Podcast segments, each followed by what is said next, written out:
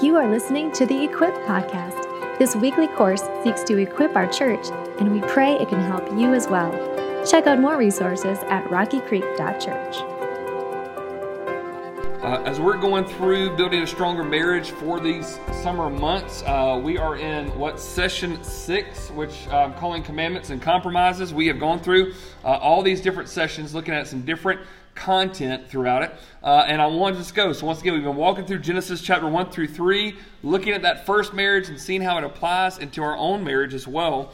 So you can go ahead and turn to Genesis chapter three. You got your handout there. We'll be going through this a little on page one, and we'll flip over there at the back. Once again, if anybody needs some there, there's some there on the table at the back. As we're thinking through this passage of Scripture and what God is going to teach us, that God gave this first couple one commandment, and they quickly made compromises in order to break it. What was the one commandment that God gave them? You know? Don't eat of the tree. So you're like, that sounds pretty easy, right? Well, they didn't have McDonald's yet, okay? They didn't have Chick-fil-A. So, uh, but we go. They, they had one commandment, and uh, but they quickly made compromises in order to break it. And in all marriages, we are called to help each other fulfill God's word over meet our expectations. So what we're called to do is to follow God's commandments, to obey them. And what should take place is there should be a strength as we work together rather than isolated. That focal verse, we'll look at a little bit more in detail in a moment, but it's from Genesis chapter three, verse six. Uh, as mentioned this uh, in our services today, so when the woman, what? What's the first thing? She saw, she saw that the tree was good for food and that it was a what? It was a delight to the eyes and the tree was desired to make one wise. She took of its fruit and she ate. And she also gave some to her husband who was with her and he ate. Which is funny because if you read the entire passage, you realize this, that Genesis chapter three, verse one through five, you do not even think that Adam is at the house when the walking, talking serpent is talking to Eve. Because he's just sitting there watching Sports Center. He is scratching his navel. He is doing something other than the fact of saying, hey, walking, talking snake, you don't need to talk to my wife, okay? He's not doing anything. And she's had this conversation with Eve over and over and over. And then all of a sudden it says that she sees something that she likes and she desires it. And then she takes it, she eats. And then she gives some to her husband. And as a man, he's like, I'm never going to turn down food from a woman, right? Okay, especially. Uh, and so he, he takes this food, uh, and then all of a sudden we obviously knows what takes place. But when we think about commandments and compromises, this is where we do have to come down and make sure that we, we grab this and think through it. Because first kind of subheading there for us is the God who is for you. And whenever we think of commandments, we do have to realize that even when God gives commandments, they're actually good for us. And um, First John chapter five, verse three is an interesting verse because he says, this is the love of God, that we keep his commandments, and his commandments are not burdensome.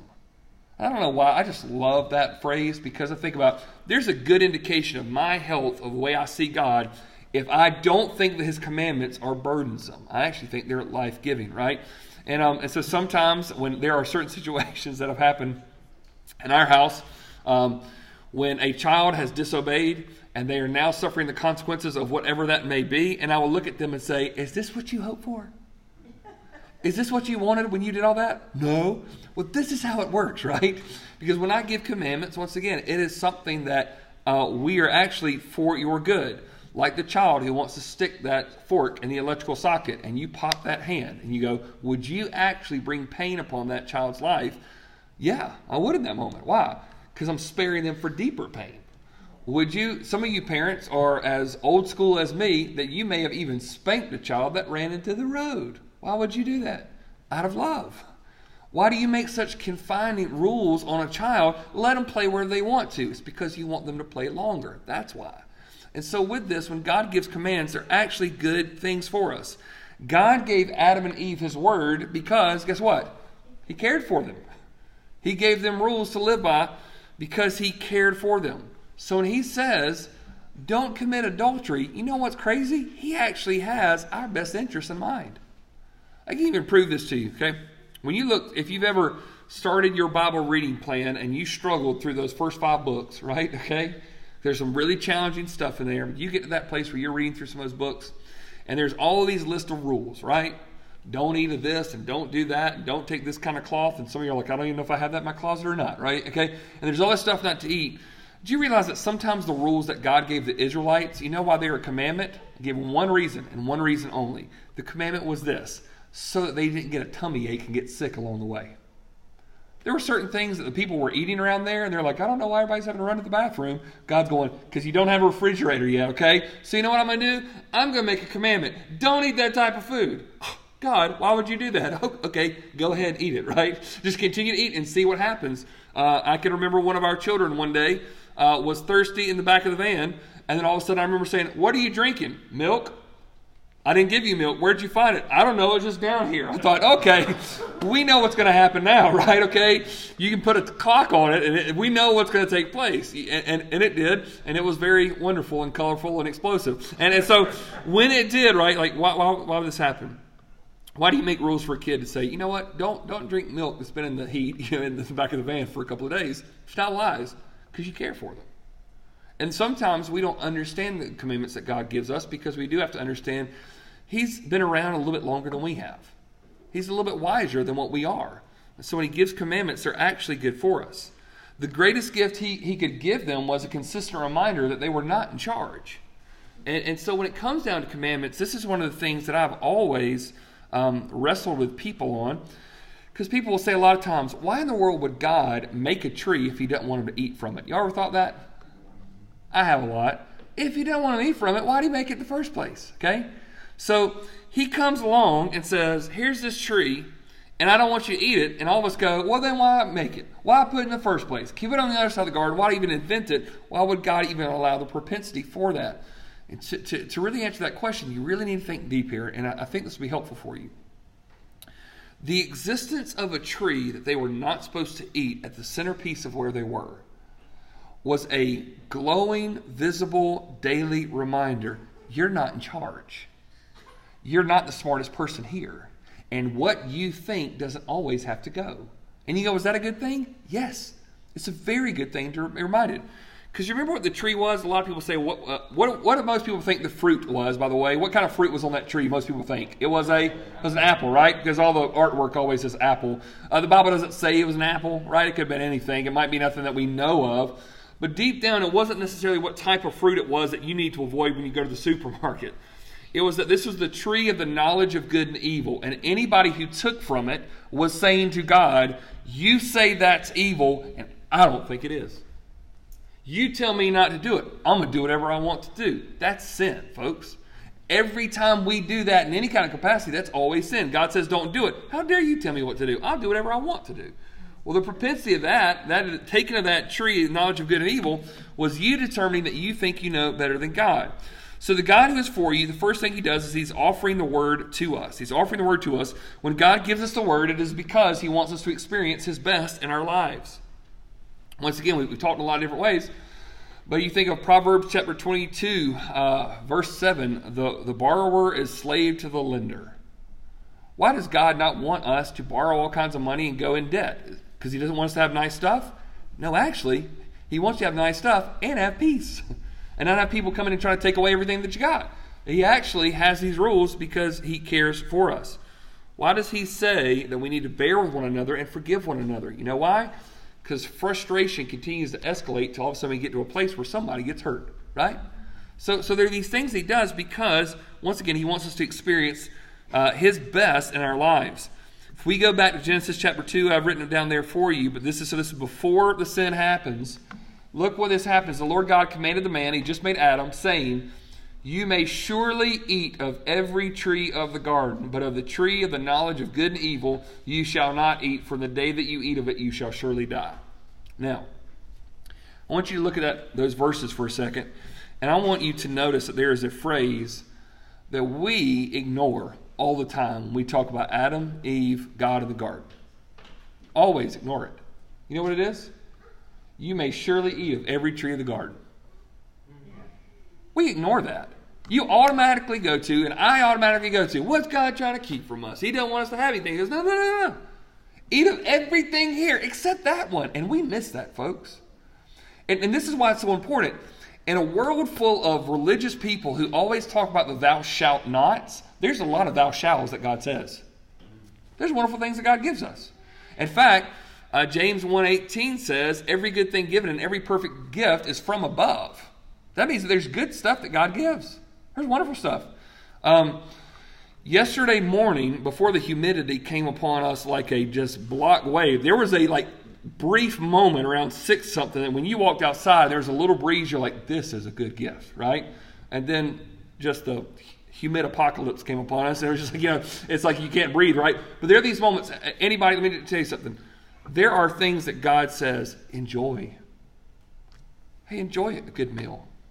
Enjoy the blessings of working really hard at a job and going and spending something for your family. Enjoy the beach. Enjoy your spouse. I can do that? I thought that was evil. No, no, God, no, no. God says, I actually gave your spouse for you. I made your body to enjoy those types of things. It's a gift for you. Enjoy, enjoy. Eat, eat, eat, eat, eat. Just not here. And, and we typically see God as this cosmic killjoy who doesn't want us to enjoy anything. That's not the point. God is saying, enjoy all of these wonderful things in life. If you think through, uh, um, I, I don't know about you, but the, the last, you, you think about the, the meal that you just had, they're like, that's just absolutely just, it's just wonderful, right? You just, you had this meal, you go like, it, it was more than just like, just getting done. Like that was a meal that kind of slowed you down a little bit. Like that was good. That wasn't, some of you are like, I, I cooked it, Trav. Okay, and that was it. That's awesome. I'll tell you a good, good gift. Um, last week, um, sitting in the parking lot on the fourth of July when it was eighty degrees with a church family and watching fireworks, that was just a good gift. You know, it was just wonderful. And you go, what was the spiritual reason for it? Just to thank God for the things that he's given us.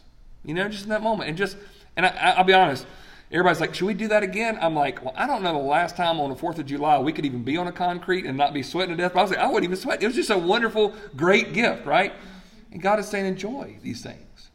And, and so much of what God does is he actually wants us to enjoy things. And Satan likes to come in and say, are you sure he wants to enjoy that? You sure? No, no, no. He wants to take stuff away. In reality, we should see that when God says, enjoy all these things, there's one thing I don't want you to. See, a couple should have a confident grasp regarding the expectations of God on their marriage. This microphone should go out. Hold on a second. I'm going to switch out. So a couple needs to be able to look and have a confident grasp regarding the expectations of God on their marriage. God offers us the word and allows us to walk in the truth of it. So I want to encourage every single person here that you need to know the word of God. And you may go, it's a really big book. Start slow, okay? Because there are some places in, in the Bible where sometimes I'll be reading and go, I didn't even know that was there. But once you're aware of it, now you have the opportunity. So God offers this for you. I give you a great example. Um, I was told at a very young age that someone can hurt, and I heard this from a pastor, you can be hurt so many times that you don't have to forgive them anymore. They hurt you so many times and you can start treating that person like your enemy. Uh, Bible scholars out there, is that in the Bible? No. No, in fact, Jesus said, seven times seventy, right? You just keep on. They keep hurting you and you keep forgiving. So you know the crazy thing was is I grew up in life really having a lot of anger and frustration and hatred towards people. Then all of a sudden you see God's word that says, you need to forgive. And I thought, this is a problem. So you know what I did? I remember the day where I called someone that I had about a twenty-year-old, well, fifteen-year grudge with, a family member that was just so much hurt and pain in my life. I remember what it was like when I said, okay, fine, I'm going to forgive them. And this is my mentality. Fine, God, I'll do it for you. I don't want to do it. I don't think they deserve it. But if you tell me to do, fine. I'll do it for the glory of God. Hope you're happy, right? Second thought, this will really help this person out, right? They're probably thinking of life, my life's so hard. Maybe this will help. Fine, God, if that's what you want to do. I never saw the third one coming. How much God wanted for me to do that. Because when I forgave and hung up that phone, you know what happened? I stood up and then I fell to the ground weeping. You know why? Because the anger just was, wasn't there anymore. The burden wasn't there anymore. I thought it was for God's sake. I thought it was for the person's sake. And apparently, guess what? It's also for mine. So these commandments, we know what God says. It's important for us to know. So we should have this un- uh, expectation of knowing what it is to be in marriage. So he offers the word, and then we get the opportunity to obey the word. And the point of receiving biblical information is to accomplish biblical application. It's not just enough to say, you know the Bible. So you actually do this in the Bible. You want to be able to say, let me know what God's word is. Give you a great example of what it means to accomplish biblical application. First Peter chapter three, verse seven says, likewise, husband, live with your wives in an understanding way.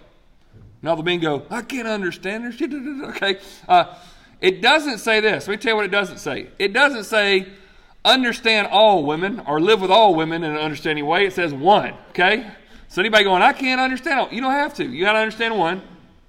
And it says, likewise, husbands, live with your wife in an understanding way, not being harsh with her, being gentle with her, showing honor to her, acknowledging this, that sometimes, ladies, there will be certain things that you're weaker in, that guys will be strong in. Don't worry, there's plenty of stuff we're weak in and you're stronger in. It says, hey, in those weak areas, don't go, what's wrong with you? Get it together. No, no, no.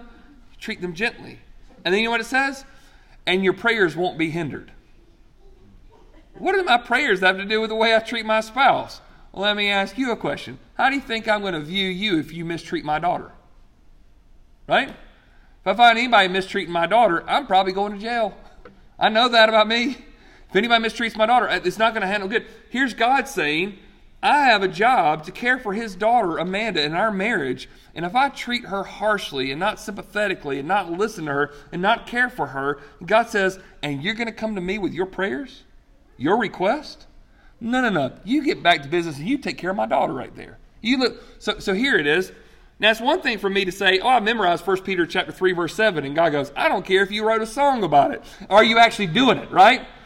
You can put a bracelet on, you can get a t-shirt. At the end of the day, I want you to apply this word.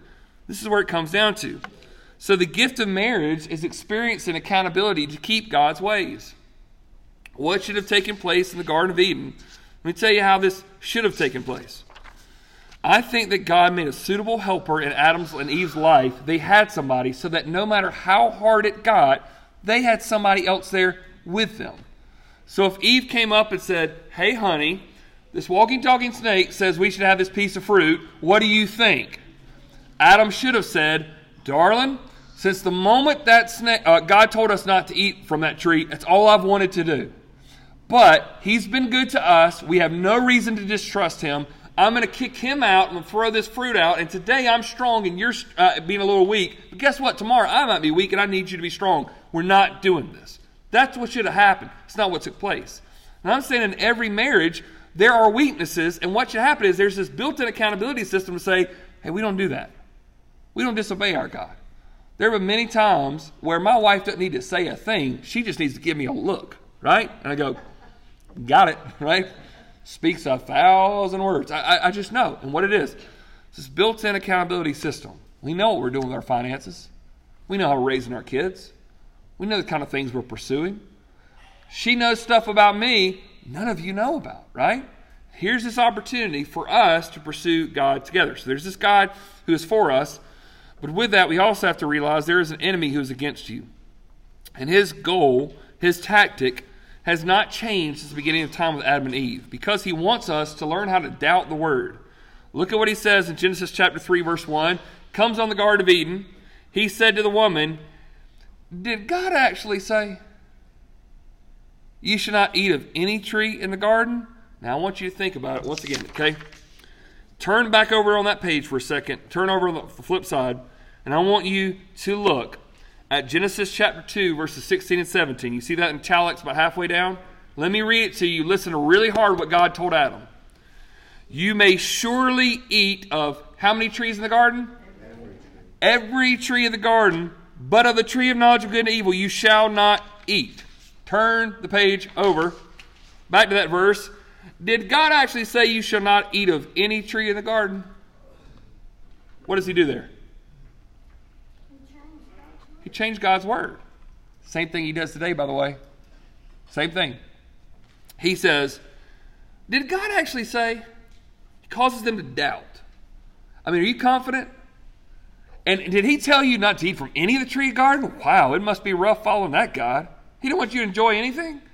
So what happened is Satan's goal is to incite suspicion within you regarding God's instruction. He wants you to doubt that God has your best interest in mind.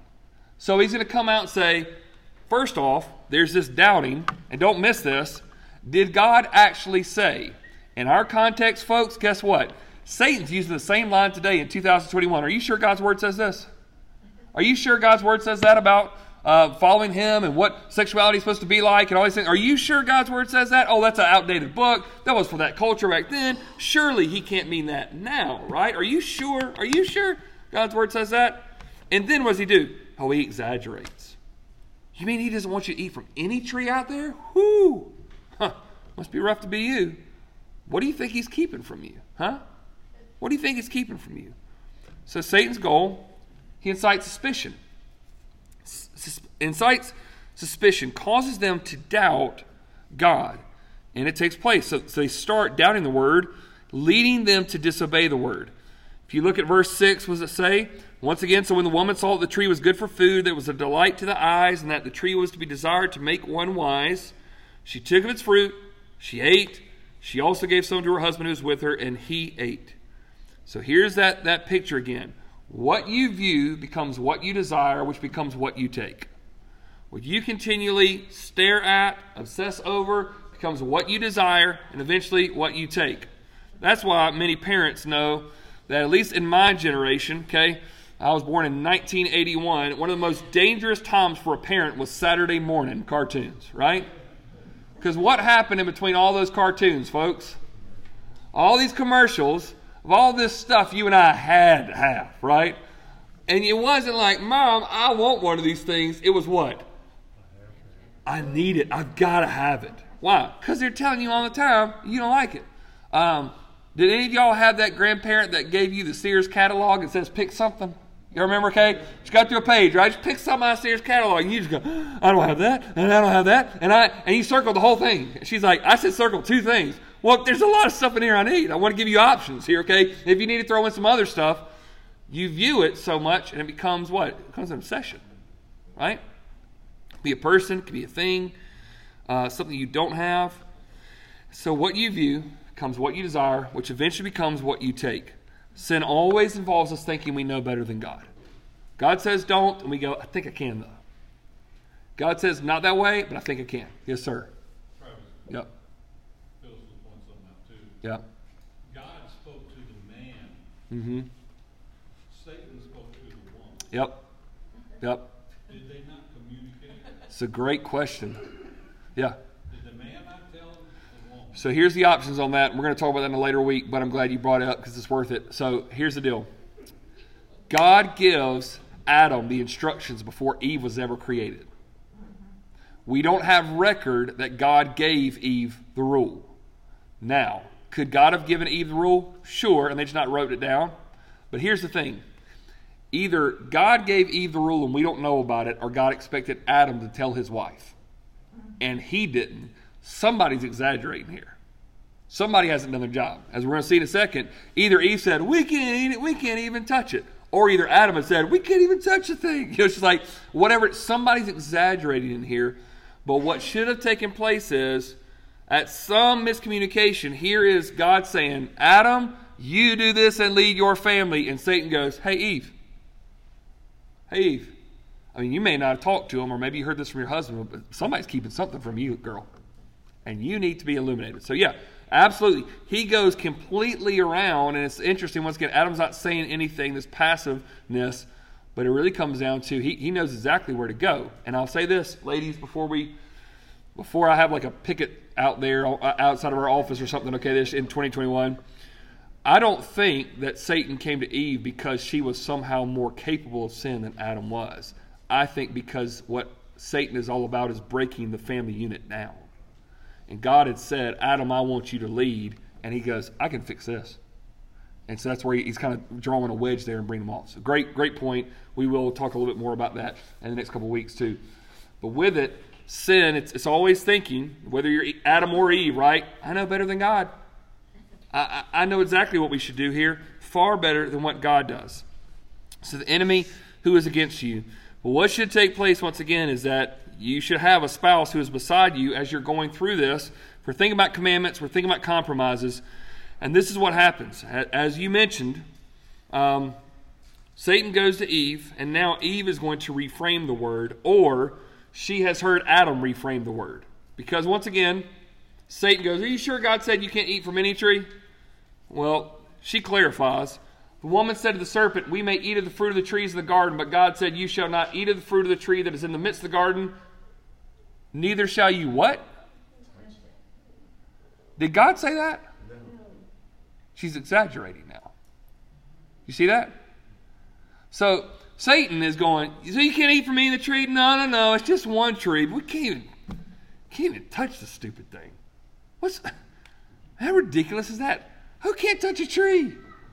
Is God pushing us so much in a box we can't even touch the thing now? Now, folks, this may seem ridiculous, but let's be honest. How many times do we exaggerate what God has said when all of a sudden you get in a bad spot? God must be out to get me or something, man. You know what I mean? Everything against me, everything, everything's bad in my life. And you just start exaggerating and get bigger, bigger, bigger, and just going, I just want to say, hush up, okay? Just, just stop for a second, and let's get down to what we know for sure, right? What do we know for sure? So she says, may either fruit of the trees in the garden. And then she says, but God said. So either she heard it, or she is transferring what God said to Adam. Some transfer has happened here. And she corrects him somewhat, then she exaggerates. Then she exaggerates. The more we question the validity of God's word, the further we will exaggerate the reality of its claims. Sure, God said that? I'm struggling with the validity of it. And then all of a sudden we start exaggerating what God has actually said and what he has not said. And this is what is so unique about this situation. So I believe that deep down, when we get to a place where we want sin, folks, we start exaggerating our needs, or we start puffing up what we think God really wants, and we get this down to some type of ridiculous level where, have you ever dealt with somebody who knows better, but they're just now downright unreasonable?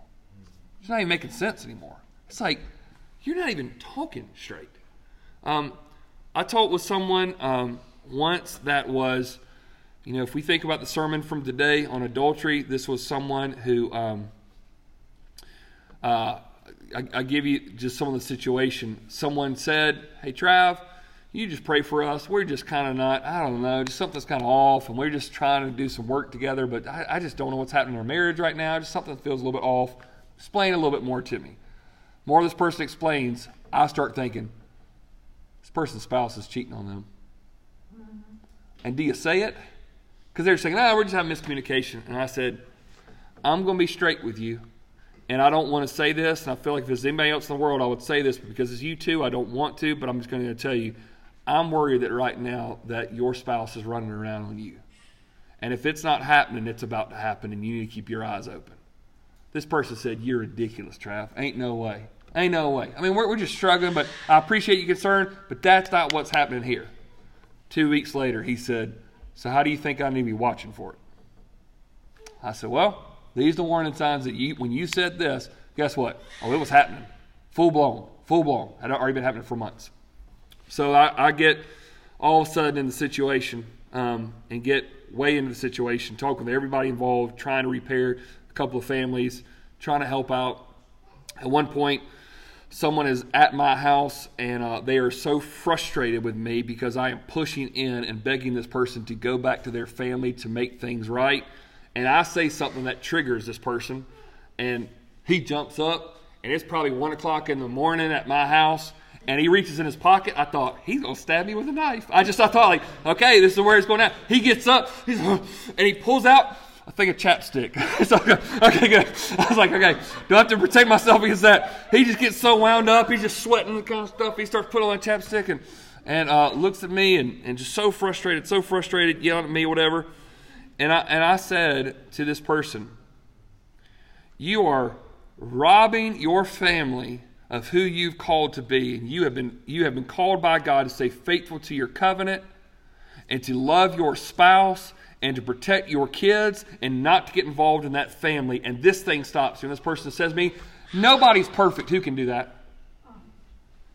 I'm not asking you to be perfect. I'm asking you to get out of relationship with this person. It's really simple. You text them right now and say, we're done. Nobody's perfect. I can't do that. Why do you expect to do that? Well, Jesus said uh, throughout this that what God has put together, let no man put asunder. And he goes, and who can keep Jesus' ways perfectly? I said, well, nobody, but do you think you have a free pass to do whatever you want to do? This is where it gets unreasonable, folks. You are so committed to the sin, so committed to breaking the commandment, you will compromise at every turn, and nobody can reason with you.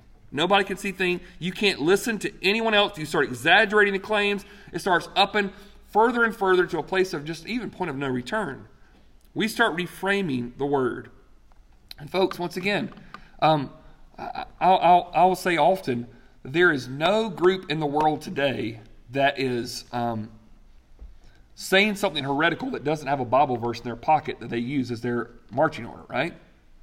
I mean, right now, if, if you and I actually ascribe to a biblical ethic of marriage and sexuality, you are seen as a bigot, right? Old-fashioned, and you're part of the problem now, right? Okay, you're part of the problem. And what is the pushback if you say this is what God's word says? Somebody goes, well, God's love. Okay, I can't argue with you on that one.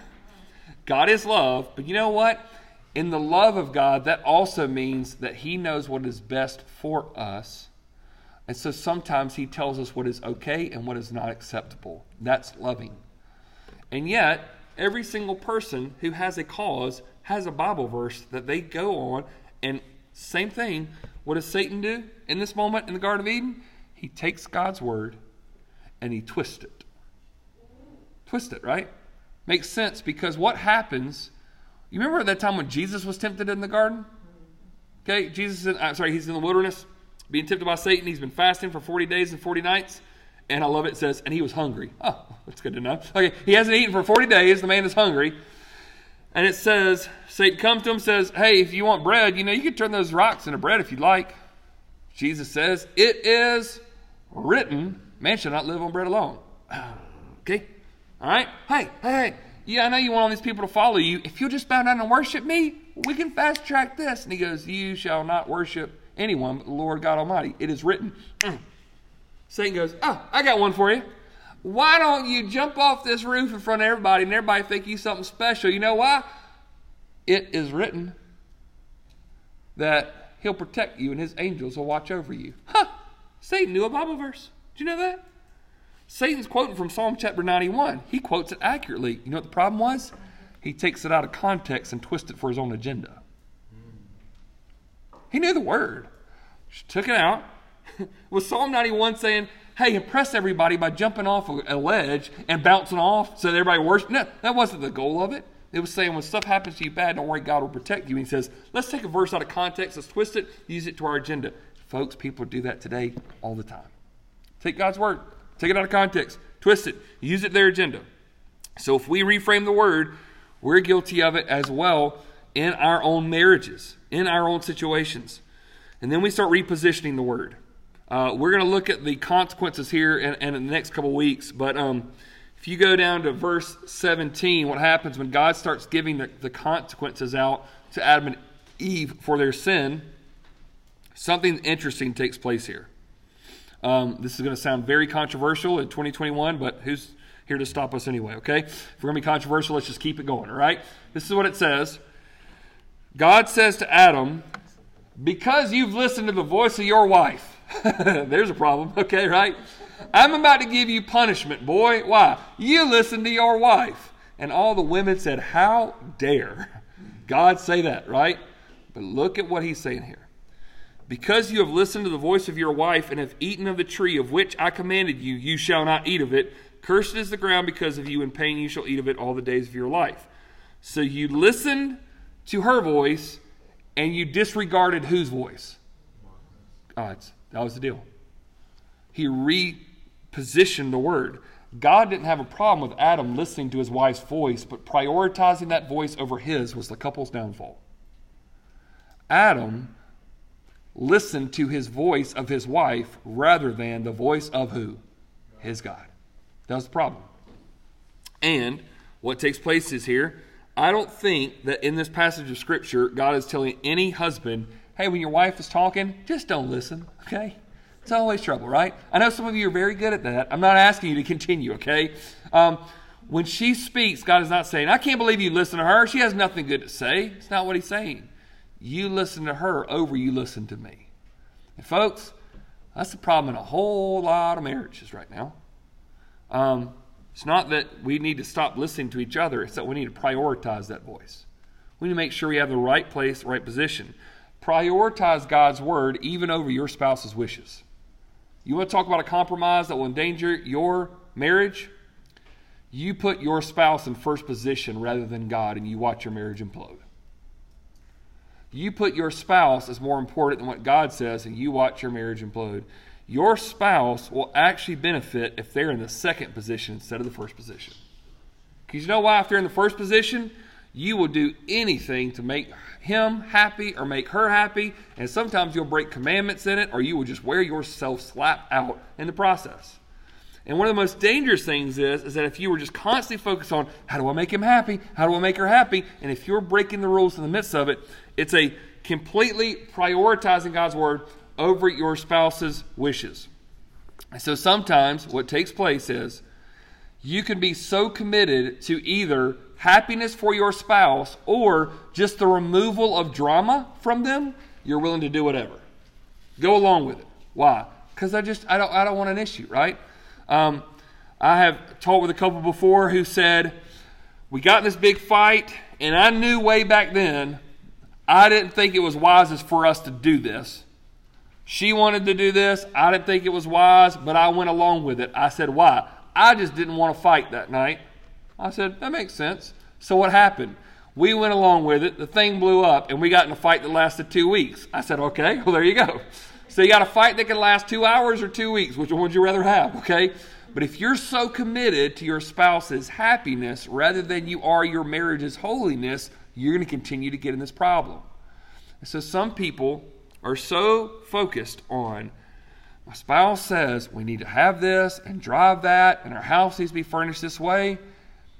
And because they're just tired of listening to it, they give into it. And guess what happens? They can't save, they can't give, they can't provide for their kids' needs and what's going forward. But guess what? The house is furnished really nice. Well, congratulations, right? Um, sometimes there are people who just, well, I have these desires to do this. I, I don't want it. Sometimes spouses will walk into relational conflict, dishonor God, and hurt other people. Why? To protect that person's happiness in that moment. And, and and this is where this comes down to in commandments and compromises, especially as it comes into marriage, that God gave this couple, first and foremost, here's one rule. Don't eat of this tree, because when you eat of this tree, you're telling me you think you know better than me. You make your own rules. And folks, there are enough rules in here to keep us occupied, and I promise you they are for our good.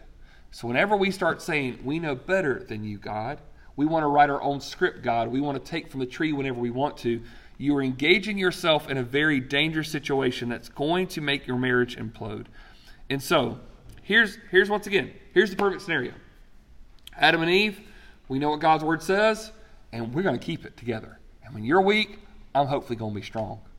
And and maybe when, when I'm weak, you'll, you'll be strong. And, and we, we come alongside, and there's something unique and powerful about knowing, you know what? I'm not going to give up. Why? Because I've got somebody here beside me. That's why Ecclesiastes four says a, a cord that's kind of tied together, it's not easily torn apart, right? Two people, if someone falls down, there's someone to what? Lift them up. That's the goal of what marriage should be. Not, hey, let's get into trouble together. It's how do we stay faithful to this? So within marriage, what I would encourage every marriage is this, that the best and most healthy type of marriages are where two people love God, prioritize knowing God's word and even applying God's word, and help each other do that. And the longer that you do that, the more healthy your marriage becomes and more fruitful. And you know this, the greatest place for my spouse is in second position. God gets the first and foremost spot, and my spouse will be thankful because of it, because I'm doing things his way. And so for all the expectations you may have or you may feel that you have, I'm telling you this, The best gift, the best gift you'll ever give your spouse is making sure you don't compromise on the commandments that God gives us. Let me pray for us. Father, I, I do pray that tonight that as we think through um, what does it mean to keep the commandments that you have given us and, and not to compromise, not to listen to ways Satan would cause us to doubt God's word or just to completely derail it and move it away, how we would exaggerate your claims or explain why we, we should be able to take it. God, we have this desire to know what you know, so we want to eat of that tree. We have a desire to decide what is right and what is wrong, so therefore we want to take it into our own hands. We want to appease someone and avoid conflict, so sometimes we will give into our spouse's wishes rather than your word. And deep down, God, Your word has been given to us, and it is um, inspired by you. It's profitable for teaching, for reproof, for correction, for training in righteousness, so that the man of God or the woman of God may be equipped, adequate for every single good work. Your word is good for us. It's not a bad word, it's a good word. You want us to enjoy the life that you've given us and not have so much of it and such a wreckage. And so, God, we want to trust your word and what marriage is in this wonderful place. But when one is weak, the other can be strong. So, God, I pray for the marriages represented here in our church, that we would help one another stay faithful to you rather than trying to appease one another.